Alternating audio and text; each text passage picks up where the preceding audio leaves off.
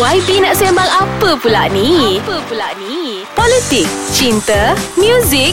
Jom dengarkan kesemua ini dalam #YBNakSembang. Hai, Assalamualaikum. Selamat sejahtera diucapkan kepada semua pendengar di podcast Ais Kacang menerusi segmen #YBNakSembang. Mesti ramai macam #YB, apa YB ni? YB tu yang berhormat. Jadi untuk episod yang pertama kali ini, saya beri sedikit intro mengenai YB pada hari ini. Nama penuh beliau adalah Nik Nazmi bin Nik Ahmad, merupakan ahli parlimen di Setiawangsa dan merupakan alumni di King's College University of London jurusan Undang-Undang. Jadi kita bersama dengan YB Nik Nazmi. Assalamualaikum YB. Assalamualaikum warahmatullahi. Sihat? Alhamdulillah sihat. Jadi YB, hari ni macam biasa di #YBNakSembang ni, kita nak sembang-sembang santai je lah YB. Okay, boleh. Nak tanya mengenai isu-isu semasa dan sebagainya. Okay.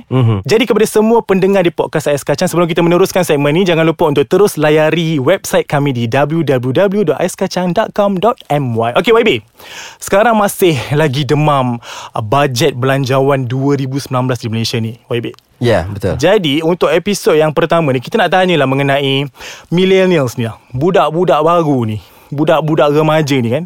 Kisah ke YB mengenai isu-isu seperti ini? Saya fikir ramai mungkin sikit-sikit mungkin mereka dengar kalau pasal bajet. Yalah, walaupun kita tak galakkan benda tu, tapi misalnya kalau perubahan harga rokok. Betul. Orang yang hisap rokok dia akan peduli. Kalau apa-apalah, maknanya benda tu kena pada mereka, mereka peduli. Tetapi mungkin secara umum anak-anak muda ni mungkin rasakan bajet ni agak teknikal, agak membosankan. Tetapi adalah yang macam, kalau saya dulu, saya ni agak nerd lah, agak nerd. Jadi saya tengok juga benda tu.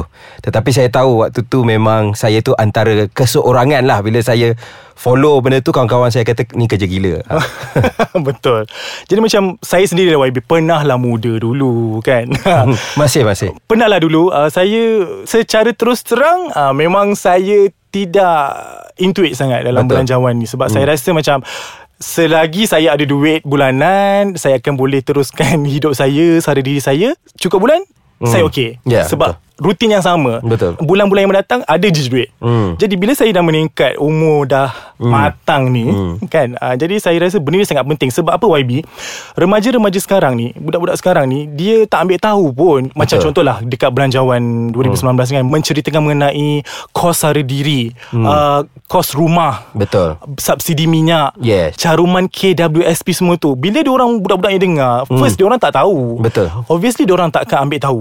Jadi benda-benda ni sebenarnya patut diterapkan kepada mereka sedari awal. Saya fikir tidak? Memang kena ada satu bentuk pendidikan politik secara umum. Setuju. Sebab kerajaan dah bertekad untuk memperkenalkan umur mengundi 18 tahun.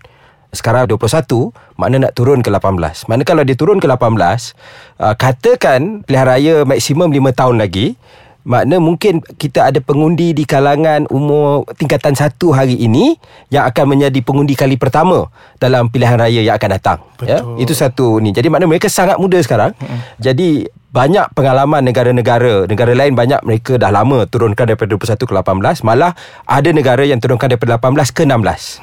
Jadi pengalaman mereka ialah kurangnya pendidikan politik. Jadi membuatkan anak muda ini sama ada tak kisah atau mudah terpengaruh dengan fahaman-fahaman yang ekstrim dan sebagainya. Saya setuju. Ya, jadi makna bagi saya bajet ini ialah salah satu daripada ruangnya.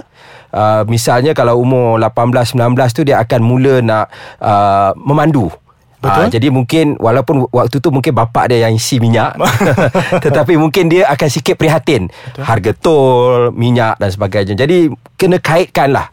Kalau cakap secara umum fiskal, defisit, surplus, orang tak kisah, tapi kaitkan dengan mereka, maka saya yakin mereka akan berminat. Tadi saya berminat dengan kenyataan YB di mana YB cakap kefahaman politik.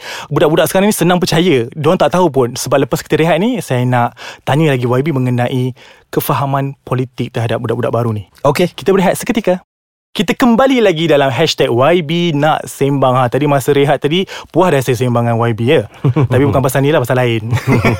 Sebelum kita rehat tadi, YB ada buat statement di mana kefahaman politik. Saya percaya benda tu sebab apa? Sekarang budak-budak remaja ni senang percaya dengan kefahaman-kefahaman yang ataupun dakyah-dakyah yang tak betul ni. Jadi bila orang dengar benda-benda macam ni, diorang tak nak ambil tahu. Contohnya mengenai isu panas terhadap Lim Guan Eng kita kan. Macam-macam hari-hari pasal hutang tak selesai, financial problem dan sebagainya. Jadi bila ada manusia-manusia yang tak bertauliah ni menggembar-gemburkan cerita ni, memanaskan lagi benda ni, budak-budak jadi macam, alah ini pun tak betul, so macam mana aku nak fokus dengan belanjawan. What say you? Itu bukan budak-budak aje. Ramai kadang kawan saya bila contohnya politik tu makin panas, makin bergolak, dia akan hilang minat ya, sebab dia macam malas nak fikir ya, kalau banyak sangat isu. Tetapi bagi saya, dia ada pepatah mengatakan politik ini terlalu penting untuk ditinggalkan kepada orang politik. Maknanya semua orang kena ambil kisah pasal politik, sebab hidup kita akan ada kena-mengena dengan politik. Betul. Kita suka tak suka sokong parti A, parti B, itu hak masing-masing, tetapi kita kena ambil kisah. Jadi bagi saya, jangan mudah terpengaruh. Ambil tahu, kita ada banyak sumber berita sekarang. Bagi saya, media jauh lebih terbuka hari ini. Kita ada ruang di internet, kita ada banyak peluang untuk kita cari sumber. Jadi carilah yang sesuai dengan diri kita dan berita yang sesuai dengan minat kita. Misalnya macam saya kata tadi, kalau yang minat pendidikan, kita tak boleh fokus segala-galanya. Betul. Jadi kita cari niche kita. Dan saya yakin adalah bab dalam politik ni yang kita boleh minat. Tapi YB, sebenarnya benda kefahaman-kefahaman yang tak betul ni sebenarnya, betul, yang merosakkan lagi politik itu kat Malaysia ni sebenarnya. Dan sampai ada yang buat kenyataan ni adalah permainan politik dan sebagainya. Betul. Jadi itu sangat bahaya. Sebab apa, generasi zaman sekarang perlu tahu mengenai semua isu-isu ini. Sebab apa, diorang yang akan mengendalikan, betul, negara kita pada masa, betul, akan datang. Okay YB, sekarang okay, kita nak cerita pasal belanjawan kan. Belanjawan, kewangan, semua ni memang kalau tengok budak-budak memang tak nak ambil tahu. Contohnya lah YB, sekarang pun Pakatan Harapan pun dah bagi pelepasan kepada mereka yang bergaji bawah 4,000 dalam proses. Oh, dalam proses. InsyaAllah. Dalam proses je YB. Betul. Dulu kita ingat nak dapat laksana dalam 100 hari yang pertama, tetapi bila melihat keadaan kewangan negara dan sebagainya, maka kita ambil kita kena betul-betul nilai lah perkara itu secara detail dengan database PTPTN yang juga banyak tak lengkap sebelum kita lihat bagaimana kita nak laksanakan dasar tersebut. Tapi yang kita dah buat, tak kita hapuskan blacklist. Ya, betul. PTPTN. Okey, contohlah YB, dah dilaksanakan. Saya pasti akan timbul isu ini selepas PH memberi pelepasan kepada mereka yang bergaji bawah daripada 4,000 boleh bayar kemudian bila gaji dah okey, dah sampai. Jadi mesti ada kes-kes yang macam, alah tak apa, takkan bayar punya, and diorang takkan kisah. Betul. Sebab sekarang saya percaya ramai gila yang berhutang yang masih lagi belum bayar PTPTN dan juga Mara. Apa pendapat YB mengenai ini? Bagi saya, dia ada dua jenis manusia lah. Satu ialah mereka yang betul-betul tak bayar sebab tak mampu.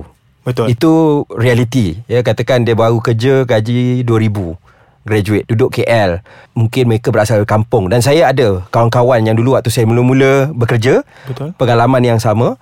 Saya balik daripada luar negara, mereka pun balik daripada luar negara, tapi saya daripada keluarga yang sederhana, tinggal di KL. Jadi saya tak payah bayar bilik, kereta pun pakai kereta mak, kadang-kadang minyak tak isi sepenuh kan.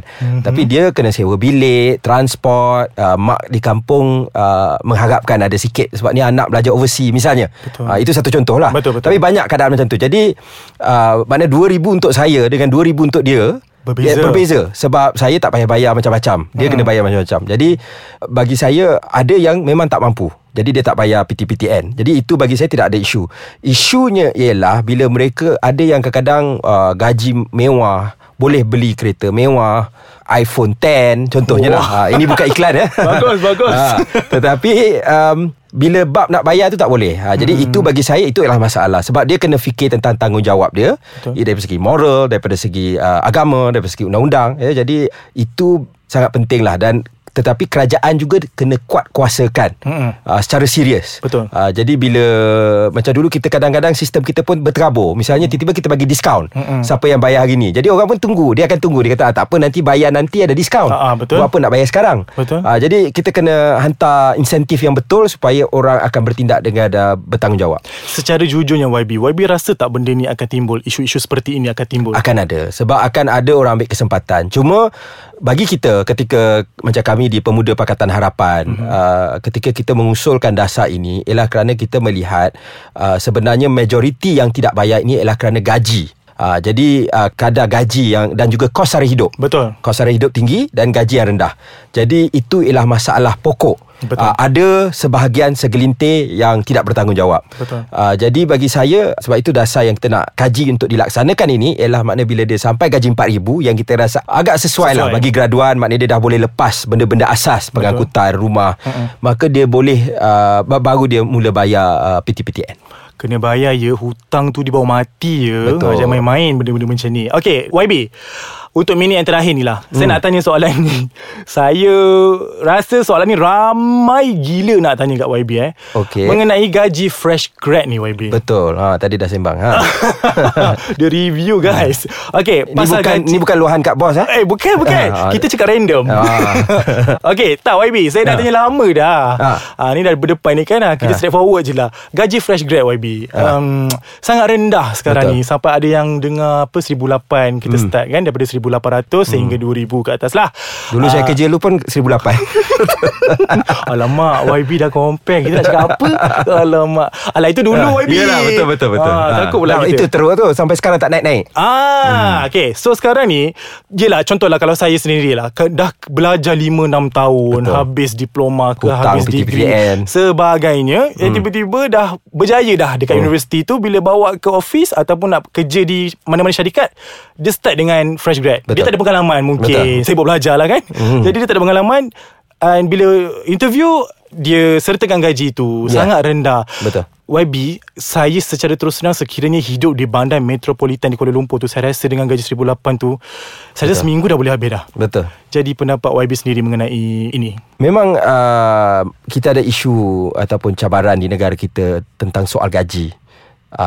Gaji graduate, sebenarnya graduate bukan hanya soal gaji sekarang, dan mungkin dia berkaitan juga soal gaji.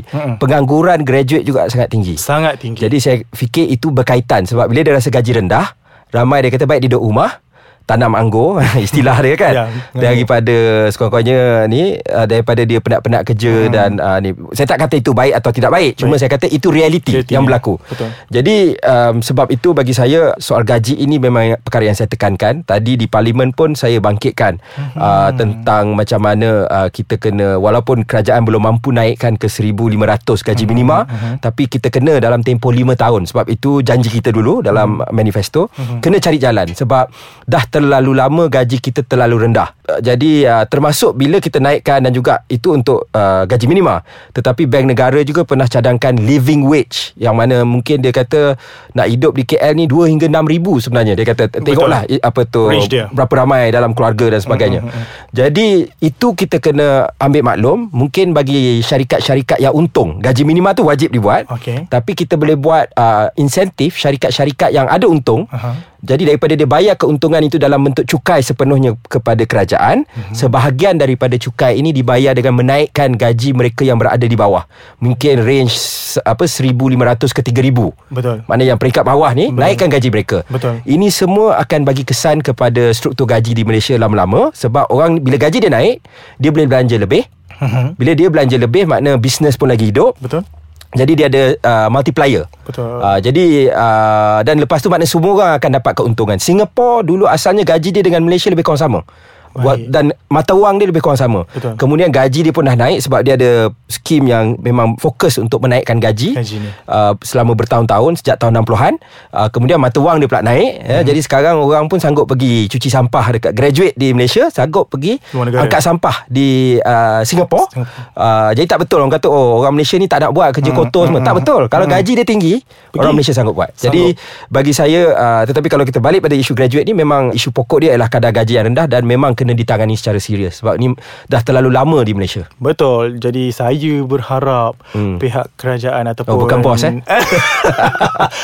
bolehlah kalau dengar sekali boleh laksanakan perkara ini. Okey, jadi kita pun dah sampai ke akhir rancangan. Tapi sebelum itu kita tak berakhir di sini guys. Sebab apa, YB akan bersama dengan kita nak sembang lagi pada episod yang akan datang. Tapi sebelum tu, jangan lupa untuk terus layari aiskacang.com.my kita, sebab kat sana korang boleh tengok macam-macam update dan juga macam-macam podcast yang ada. Jadi terima kasih YB. Sama-sama. So saya harap next week kita dapat berjumpa lagi, InsyaAllah. Sebab pun next week kita nak cerita lagi panas sebenarnya. Okey. Boleh YB? Boleh. Okay, assalamualaikum guys.